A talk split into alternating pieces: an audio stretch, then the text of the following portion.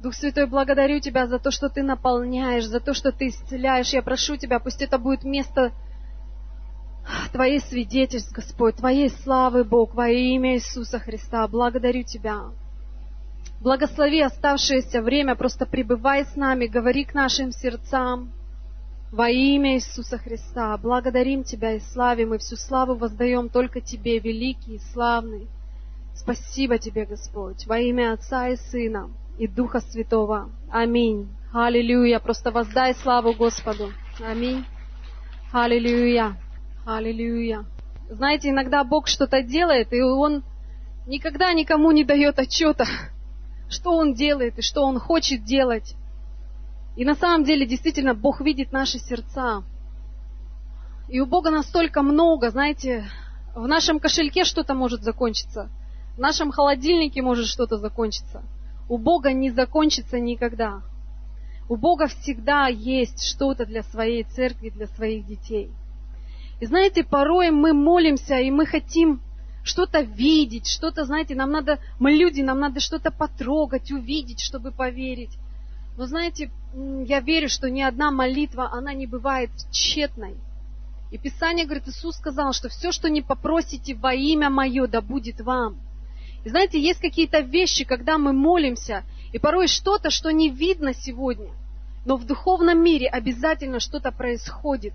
Это точно так же, как маленькое растение, когда ты посадил это маленькое семечко в горшок. И есть период, когда это возрастает, и ты не видишь до тех пор, пока оно там в земле. И точно так же наши молитвы. И сегодня, сейчас мы помолились, и знаешь, может быть, ты не сразу что-то увидишь, но в духовном мире что-то произошло в этот момент. Что-то произошло в этот момент. Просто ожидай в своем сердце. Ожидай в своем сердце, потому что Бог это делает. Спасибо вам большое, прославление. Благодарю вас.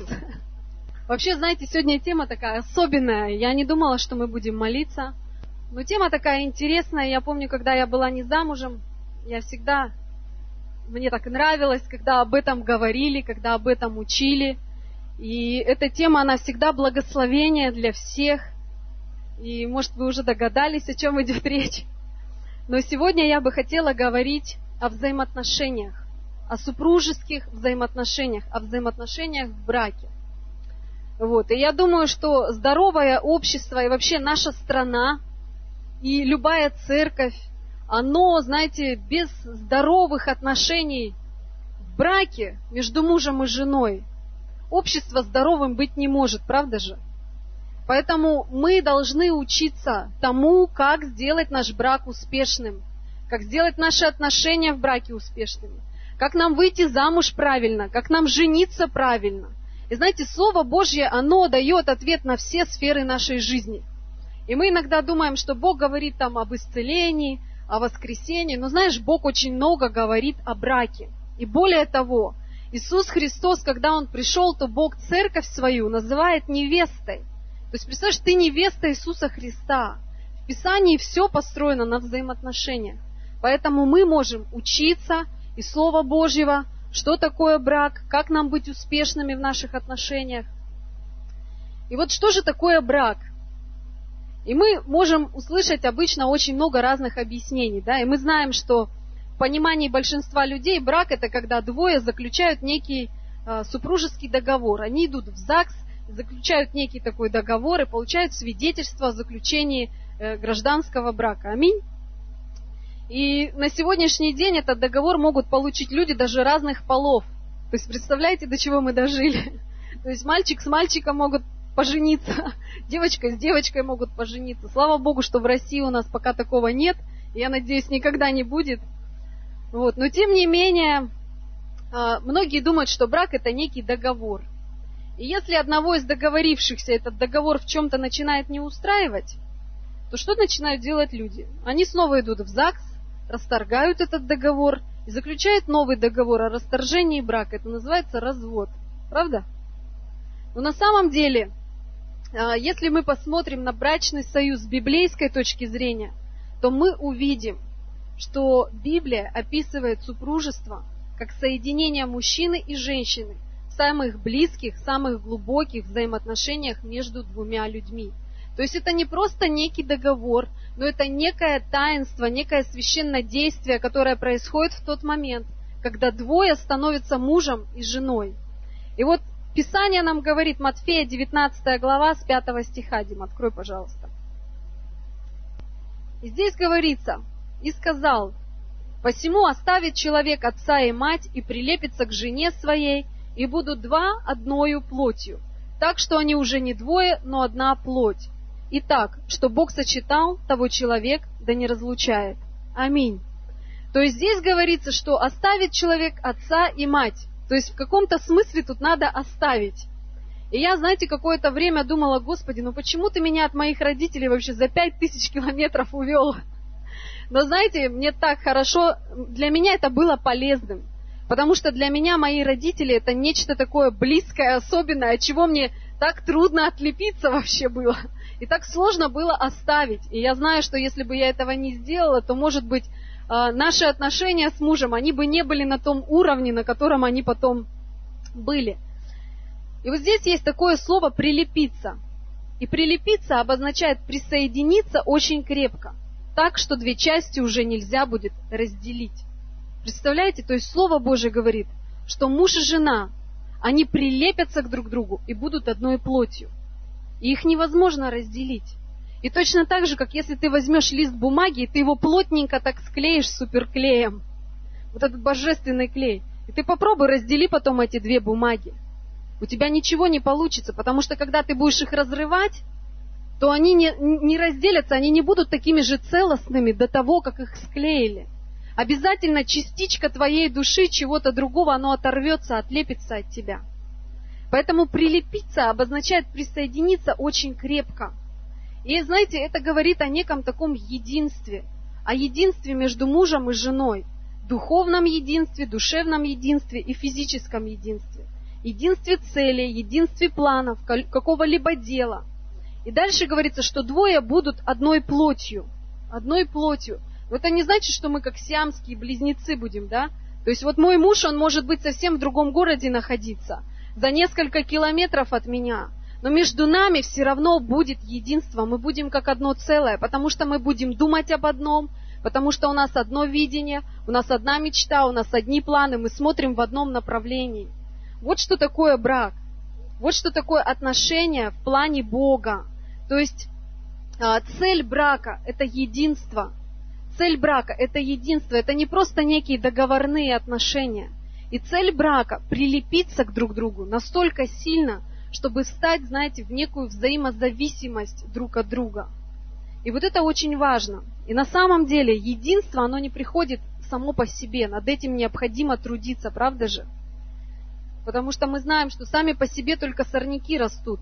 И многие думают, что когда я выхожу замуж, я говорю: дорогой, я тебя так люблю, дорогая, я тебя так люблю. И знаете, это только в сказках и в мультиках так порой бывает, что и всю жизнь они жили долго и счастливо и умерли в один день. Но знаешь, почему-то, когда многие выходят замуж и женятся, и сталкиваются с какими-то обстоятельствами и проблемами, они понимают, что супружеские отношения – это порой не всегда как в сказке. И не всегда порой все так, знаете, безоблачно, гладко и замечательно. Поэтому брачные, супружеские отношения – это то, что требует вложения, то, что требует труда. То есть, знаешь, это не то, что само по себе вообще распространяется. Как я уже сказала, сорняки сами по себе растут. Но отношения, над ними нужно трудиться, в них нужно вкладывать. Знаешь, мы сегодня живем в эту эпоху времени, что когда у тебя что-то ломается из техники, тебе проще выкинуть и новое купить. А знаете, в чем менталитет людей старого поколения? Они так не делают. Это мы можем, чайник сломался, а пойду новый чайник куплю, там микроволновку новую куплю. Люди того поколения, того мышления, они чинят старые вещи. И порой мы, молодые, когда я приезжаю к папе, я говорю: папа, ну что такое, ну купи ты себе новое, там, что ты это чинишь вообще, там изолентой что-то наматываешь, купи новые. И знаете, на самом деле, порой нам есть чему поучиться на самом деле. Потому что, когда что-то ломается, это не значит, что это нужно сразу выкидывать. Но порой это требует того, чтобы мы потрудились, чтобы мы что-то сделали, чтобы мы что-то починили в наших отношениях. И Слово Божье говорит, что Бог сочетал, того человек, да, не разлучает. То есть нет воли Божьей в том, чтобы мы разводились. И знаешь, если Бог говорит, что то, что Бог сочетал, того человек да не разлучает, то тем самым есть некая благодать. Поверьте мне, есть некая благодать в жизни верующих людей, чтобы это так и было. Почему? Потому что многие люди, которые живут сегодня без Бога, и когда они сталкиваются с какими-то проблемами в своих отношениях, то их гордость, их амбиции не позволяют им прийти, попросить прощения, смириться, сокрушиться, сказать «прости, дорогой или дорогая». Что они делают? Как правило, они разворачиваются в разные стороны и говорят «да пошла ты, да пошел ты». И пути разошлись. И на самом деле часто такое происходит. Почему? Потому что нет божественного клея, нет откровения о том, что такое супружеские отношения. И мы, как церковь, у нас есть благодать на то, чтобы учиться строить наши отношения, чтобы мы умели прощать, чтобы мы умели ценить. Мы знаем, какую роль мы занимаем в своей семье. Мы знаем ту торжественность, которую занимает женщина в позиции в отношениях с мужем. Кто муж в позиции для жены? И Слово Божье, оно учит нас этому. И нам в какой-то степени легче и проще, потому что мы знаем некие тайны. У нас есть некие ключи, как нам построить наше супружество. И знаете, прошло какое-то время, когда мои неверующие подруги, они писали мне в Одноклассниках, они когда видели фотографии нашей семьи, они писали и говорили, слушай, так классно, тебе так повезло, у вас такие классные отношения, у вас два прекрасных ребенка, а вот я вот, к сожалению, развелась, вот одна воспитываю ребенка. И знаете, на самом деле таких историй очень много в жизни моих знакомых, которые, с которыми я общалась до того, как приехала в Находку. И вот здесь мой звездный час наступает, когда я могу сказать, кому, благодаря кому сегодня я сохраняю эти отношения, и я работаю над своими отношениями, что только Бог дает вот эту благодать в том, чтобы мы не разлучались и не разводились. Поэтому в каждом брачном союзе тебе нужен Бог. Аминь. Нам нужен Бог, чтобы мы были успешными, чтобы мы были счастливыми в своих брачных отношениях. И поэтому любые брачные отношения должны основываться на воле Божьей. Кто автор брачных отношений? Бог. Писание говорит, сотворил Бог мужчину и женщину. Адама и Еву сотворил их. То есть Бог не сотворил Адама и Адама. Бог не сотворил Еву и Еву. Он сотворил мужчину и женщину. И знаете, Писание даже говорит, что когда Бог сотворил человека, то Слово Божие говорит, что «я сотворил его по образу и подобию своему». Вы можете сказать, какого пола наш Бог? Мужского или женского, или среднего вообще? Знаете, очень часто мы привыкли к тому, что Бог, Он мужского рода, да? Бог, Он мой, мы склоняем, Бог мужского рода. Но знаете, в Библии очень много употребляется имен Бога. И есть одно имя Бога, которое называется Эль-Шадай. Вы знаете, как оно переводится? Не знаете? Как кормящая грудь. И более того, я хочу вам сказать, что наш Бог, Он триедин, Отец, Сын и Дух Святой. И вот Дух Святой, если вы посмотрите в оригинал, в оригинал еврейского языка, то вы увидите, что Дух Святой мужского рода, он на латинском мужского рода.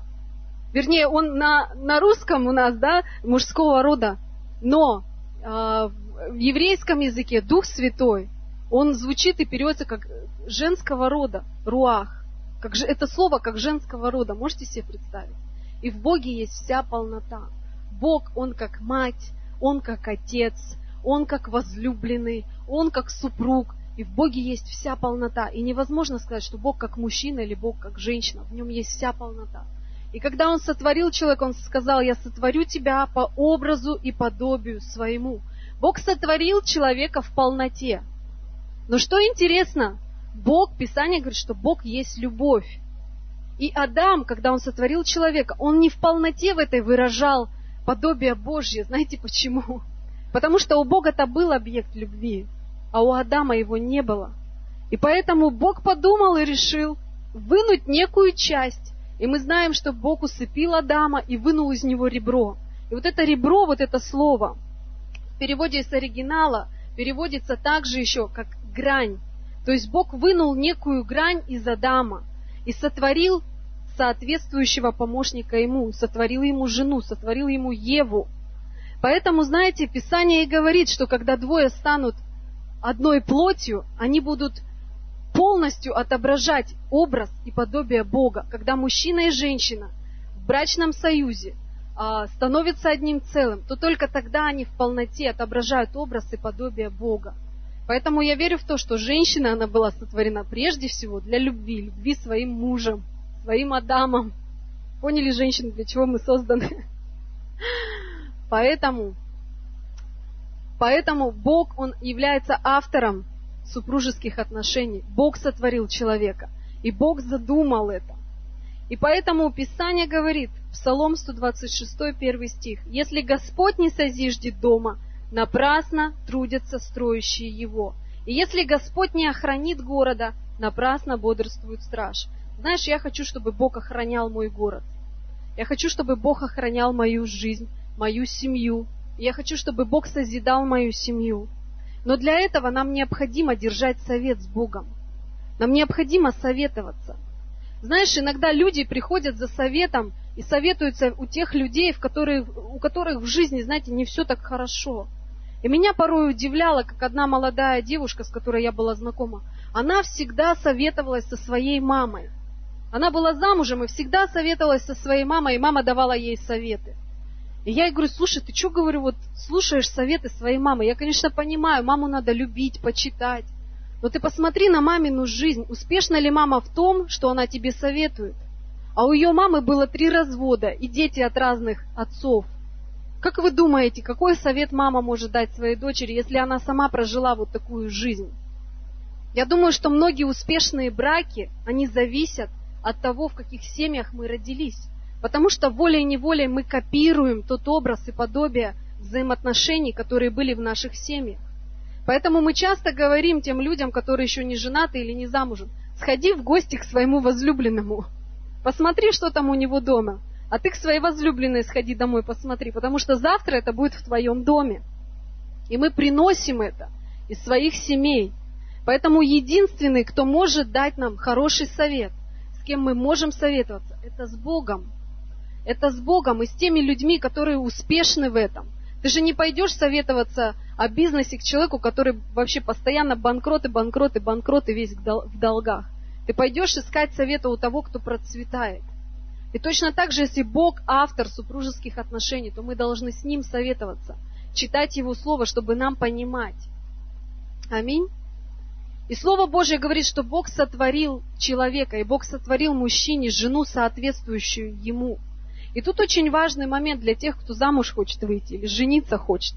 Писание говорит, что Бог сотворил соответствие. И вот соответствие – это некая созидающая сила.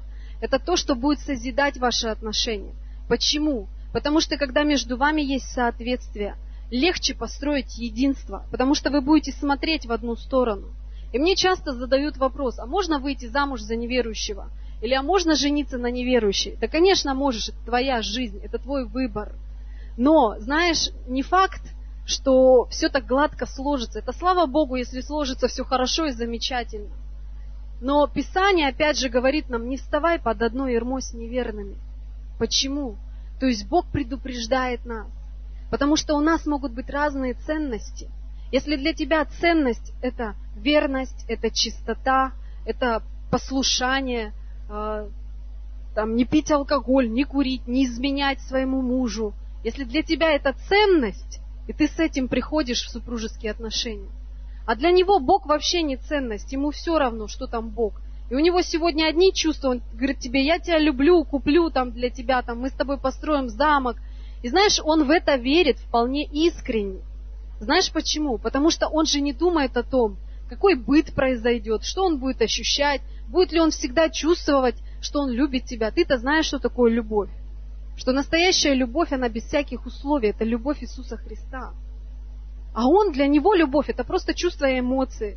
Он сегодня чувствует, и вот на этих чувствах, на позитиве, он дарит тебе подарки, говорит тебе комплименты.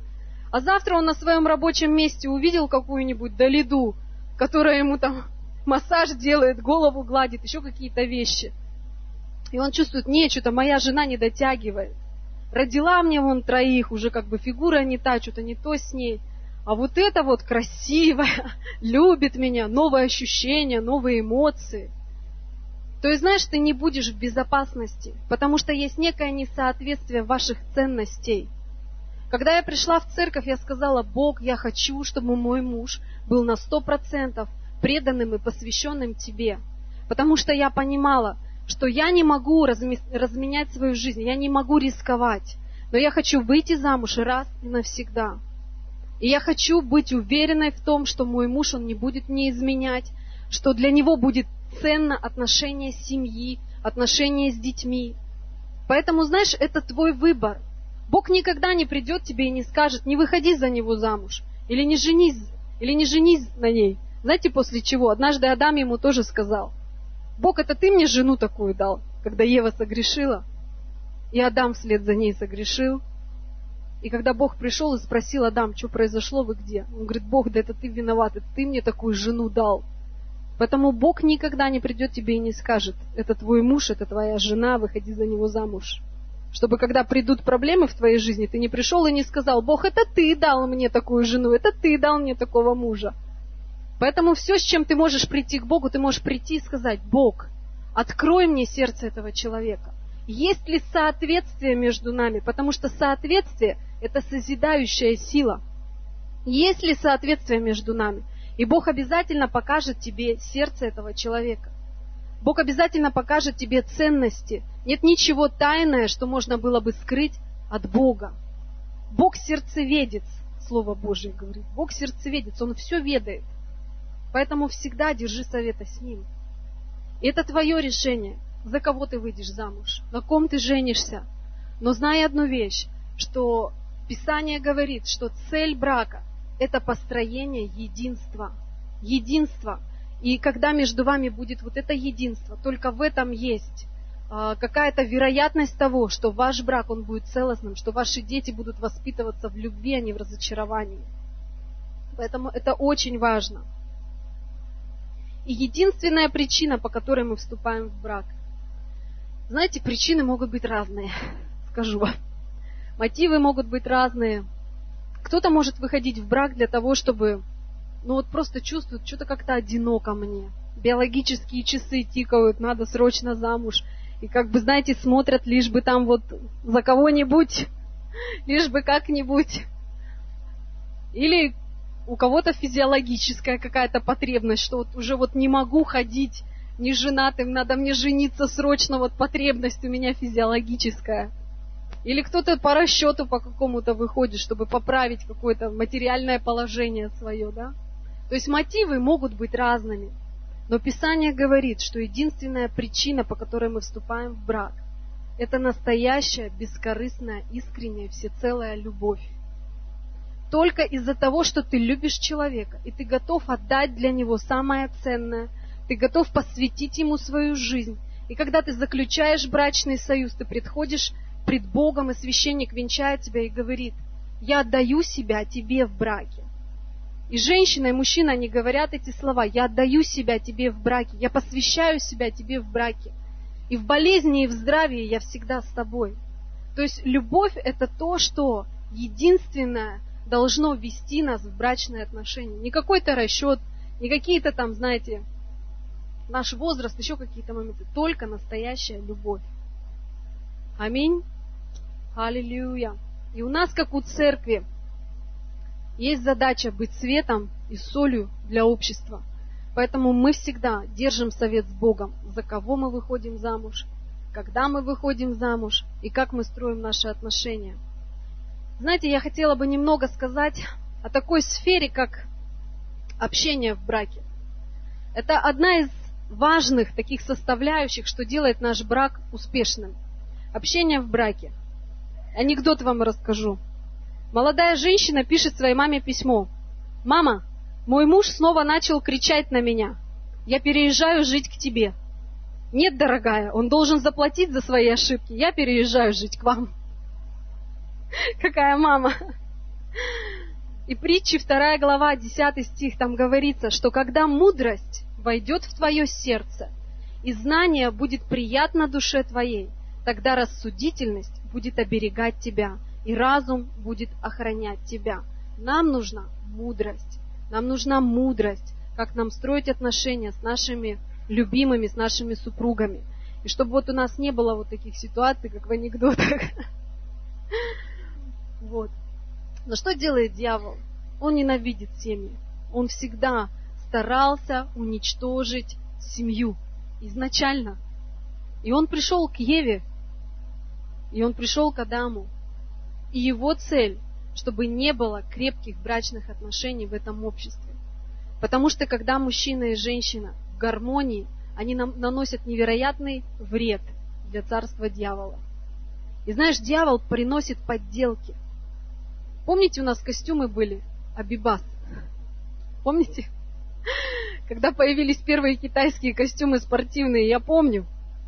И знаешь, мы так за этими костюмами, о, классно, у меня там такой костюм. Они закатывались, на них все липло, нитки торчали. Мы покупали эти костюмы, это было так классно, Абибас. А потом Адидас появился. И знаешь, после того, когда ты уже посмотрел на настоящий Адидас, после того, как ты примерил на себя этот Адидас, знаешь, Абибас больше одевать не хочется. И на самом деле, что делает дьявол? Он приносит подмену. Он приносит подмену. И знаете, на самом деле, супружеские отношения – это что-то вообще невероятное. Это невероятное, это некое таинство, которое Бог предназначил для мужчины и женщины. Это невероятное таинство. И знаете, это можно познать только действительно в законных супружеских отношениях. Вкусить то, что Бог приготовил. Но что делает дьявол? Он приносит подмену, он приносит гражданские браки, он приносит однополые браки, откуда приходит всякое разочарование. Но знаешь, нам нужно знать, что такое настоящее качество. И мы не должны размениваться на подделку, потому что ты не сможешь жить с подделкой. Она, нитки будут торчать, они тебя раздражать будут. И рано или поздно ты этот костюмчик с себя снимешь, потому что удовлетворять он тебя не будет. Поэтому нам подделка не нужна. Нам нужен оригинал. Нам нужен оригинал. И знаешь, успешный брак – это труд. И чем более качественно ты будешь вкладывать в свою семью, тем более замечательный результат ты получишь. И как я уже сказала, общение – это одно из важных сфер, которые важны в наших семейных отношениях. И хочу прочитать вам такую историю, которую я прочитала. Это была одна из статей, такая, ну, шуточная. И здесь было написано, это была заметка в газете.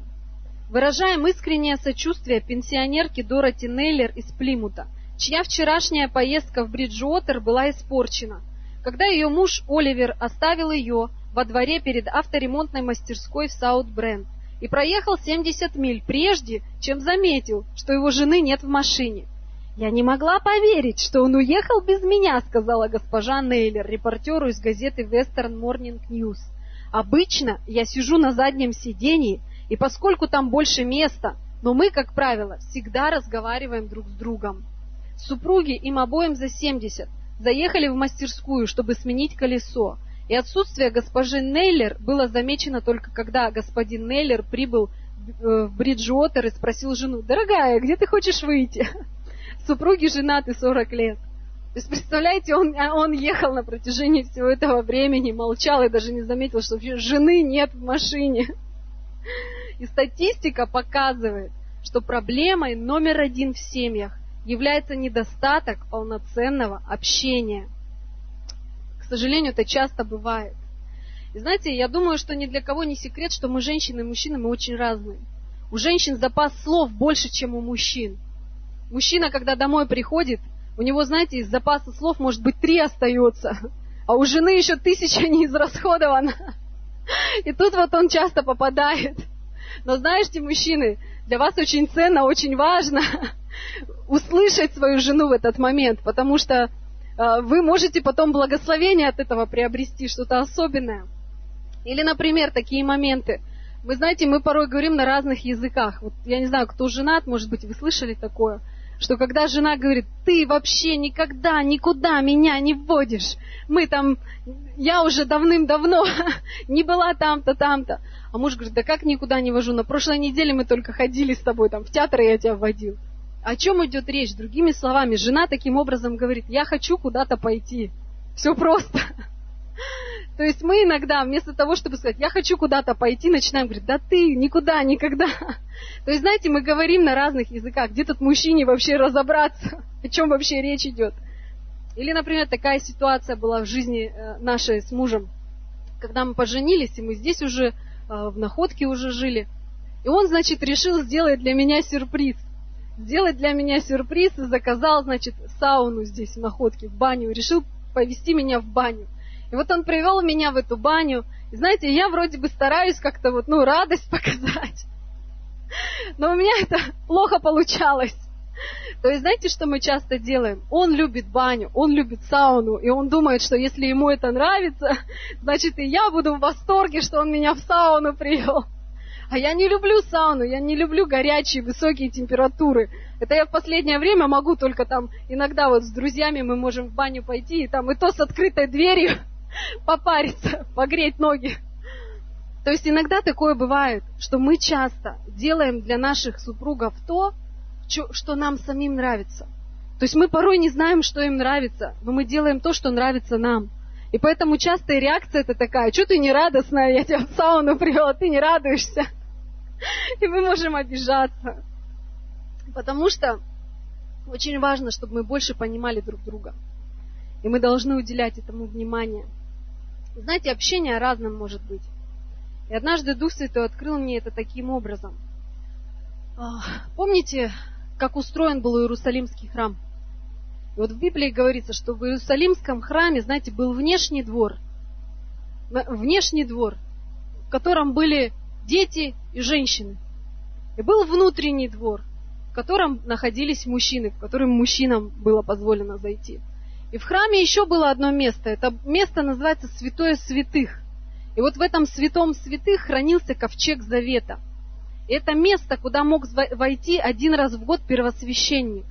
И то он должен был войти, и он должен был готовить себя к этому. И ему за ногу даже привязывали такую веревку с колокольчиком, что если вдруг он там умрет вот от этой святости Божией, то чтобы его вытащить оттуда могли. То есть вот храм, он, знаешь, был из внешнего двора, внутреннего двора и святое святых. И знаете, интересно, что я увидела это таким образом, что в нашем общении, в нашем отношении с нашими мужьями или женами тоже могут быть три вот этих составляющих. И вот есть некий внешний двор в нашем общении. И это общение может быть. То есть вы можете сказать, у нас классно, мы хорошо общаемся со своими женами, или мы хорошо общаемся со своими мужьями. У нас вообще нет проблем в общении. Но знаешь, это разное может быть. И вот есть внешний двор. И внешний двор – это твое общение о работе, о служении, о каких-то знакомых, о том, что в мире происходит. То есть это что-то, что внешнее. Что внешне окружает тебя. Есть некий внутренний двор. Это уже то, что касается, может быть, твоих детей, их образования, бытовых заботах семьи, финансов и так далее. Но есть еще одно – святое святых. И вот это святое святых – это то самое близкое общение, которое касается только вас двоих, где вы просто делитесь друг с другом от сердца к сердцу, о чем вы мечтаете, о чем вы думаете, какие ваши чувства, какие ваши ожидания по отношению друг к другу, то есть о ваших каких-то желаниях, личных потребностях. И знаете, что интересно? Что невозможно строить отношения с Богом, будучи просто во внешнем дворе. Знаешь, мы по-настоящему переживаем присутствие Божье только тогда, когда мы приходим в это присутствие Божье. И жизнь внутри нас, христианская, вот эта внутренняя жизнь, она течет тогда, когда мы общаемся с Богом, знаешь, один, один к одному, лицом к лицу. И точно так же в нашем супружеским отношениям вот это вот, знаете, сплочение, вот это единство дает именно вот такое общение, когда мы общаемся друг с другом настолько близко. И знаете, лучше всего, чтобы это было какое-то особое время. И порой у нас настолько много суеты, что мы однажды с мужем приняли такое решение, что в нашей жизни будет день, когда мы просто можем отключить телефон, мы можем куда-то уехать, и мы просто проводим это время вдвоем. И это время называется супружеское время. И обычно оно у нас по понедельникам. Поэтому, когда мой муж телефон не берет, вы на него не обижайтесь. А лучше не звоните вообще нам в понедельник. Но сегодня так не получится, потому что в понедельник, вы сами знаете, он теперь в Артеме. понедельник, вторник Артем, но мы обычно какое-то время стараемся все равно проводить вместе. И до тех пор, пока не было вот этого, знаете, такого близкого общения, вот этого супружеского времени. Есть такие моменты, которые называют, знаете, не физический развод, а эмоциональный развод. Может быть, кто-то из вас его переживал или ощущал, но в нашей жизни был такой момент, когда мы очень много времени посвящали церкви, очень много времени посвящали служению, очень много времени вообще вот просто вникали во все. И однажды мы почувствовали, что мы дома ничего, ни о чем не говорим, кроме как о служении и о церкви. Можете себе представить? И я иногда думаю, Господи, вообще, у меня такое ощущение, что вот единственный клей наших супружеских отношений – это наше служение. Но это неправильно. И был такой момент, что мы поехали в Красноярск, и мы отправили детей на самолете с нашими пасторами, они как раз приезжали к нам в гости, и мы поехали домой на поезде. И мы четверо суток ехали в поезде, и мы четверо суток общались. Представляете, и мы так с ним общались, что мы даже не познакомились с теми людьми, которые сидели напротив нас. Мы их только на третьи сутки заметили. Можете себе представить? Обычно же ты в поезд садишься, как-то знакомишься, общаешься. Но Бог так сделал, что на протяжении всего этого времени вагон был полностью забит. Но напротив нашего э, плацкартного вот этого вот купе боковые сиденья были свободны. Представляете, туда никто не садился все четверо суток. Для меня это было удивительно. Но я реально понимаю, что Бог так просто распланировал. И все четыре дня мы просто общались в этих боковушках с утра до вечера. Мы просто разговаривали. И у нас была хорошая книга о супружеских отношениях. И мы читали какие-то темы, просто говорили о наших отношениях. И на самом деле это очень сильно обогащает, это делает вас ближе, это делает вас более, знаете, такими вот в единстве, что ли, скажем так. Это то, без чего невозможно существовать супружеским, полноценным отношениям. И для этого всегда нужно выделить особое время. Знаете, я закончу сейчас, потому что наше время вышло. Но я думаю, что как-нибудь в другой раз мы продолжим эту тему. Просто давайте встанем и помолимся. У нас еще молитвенные нужды, да? Аллилуйя, Господь, Отец, мы благодарим Тебя за это время. Боже, мы благодарим Тебя за наши семьи во имя Иисуса Христа. Бог, мы молимся Тебе, чтобы Ты дал нам откровение, понимание, разумение, Господь. Что значит строить супружеские отношения на Твоем правильном основании, Господь? Как нам строить вот это единство, эту любовь, Господь, между мужем и женой? Отец, мы нуждаемся в Твоей мудрости, просто открывай нам свое слово еще больше, еще глубже. И я прошу Тебя, чтобы в этой церкви были самые крепкие супружеские отношения, чтобы здесь были самые счастливые дети, Господь, чтобы здесь были самые счастливые жены и самые счастливые мужья во имя Иисуса Христа. Бог, мы благодарим Тебя, мы славим Тебя за Твою мудрость, за Твои откровения. И мы благословляем эти нужды, Господь, эти молитвенные нужды. Просто приди, ответь на каждую молитвенную нужду. И я прошу Тебя, чтобы были свидетельства того, что Ты делаешь, Господь, как Ты исцеляешь, как Ты поднимаешь, Господь, как Ты что-то делаешь во имя Иисуса Христа. Мы благодарим Тебя. Отец, и мы молимся Тебе сейчас просто... Мы хотим принести Тебе жертву, Господь. Просто приди на эту жертву во имя Иисуса Христа. Бог, мы благословляем Твое святое имя. И мы молимся Тебе, чтобы эта церковь никогда ни в чем не имела нужды. Но чтобы мы всегда были богаты на всякое доброе дело, Господь. Во имя Иисуса Христа, чтобы мы оплачивали все счета церкви, Господь. И чтобы у нас даже еще был остаток. Во имя Иисуса Христа мы благодарим Тебя, Святой. Просто наполни наши сердца своим присутствием. Мы любим Тебя и славим Тебя, Господь, во имя Иисуса Христа.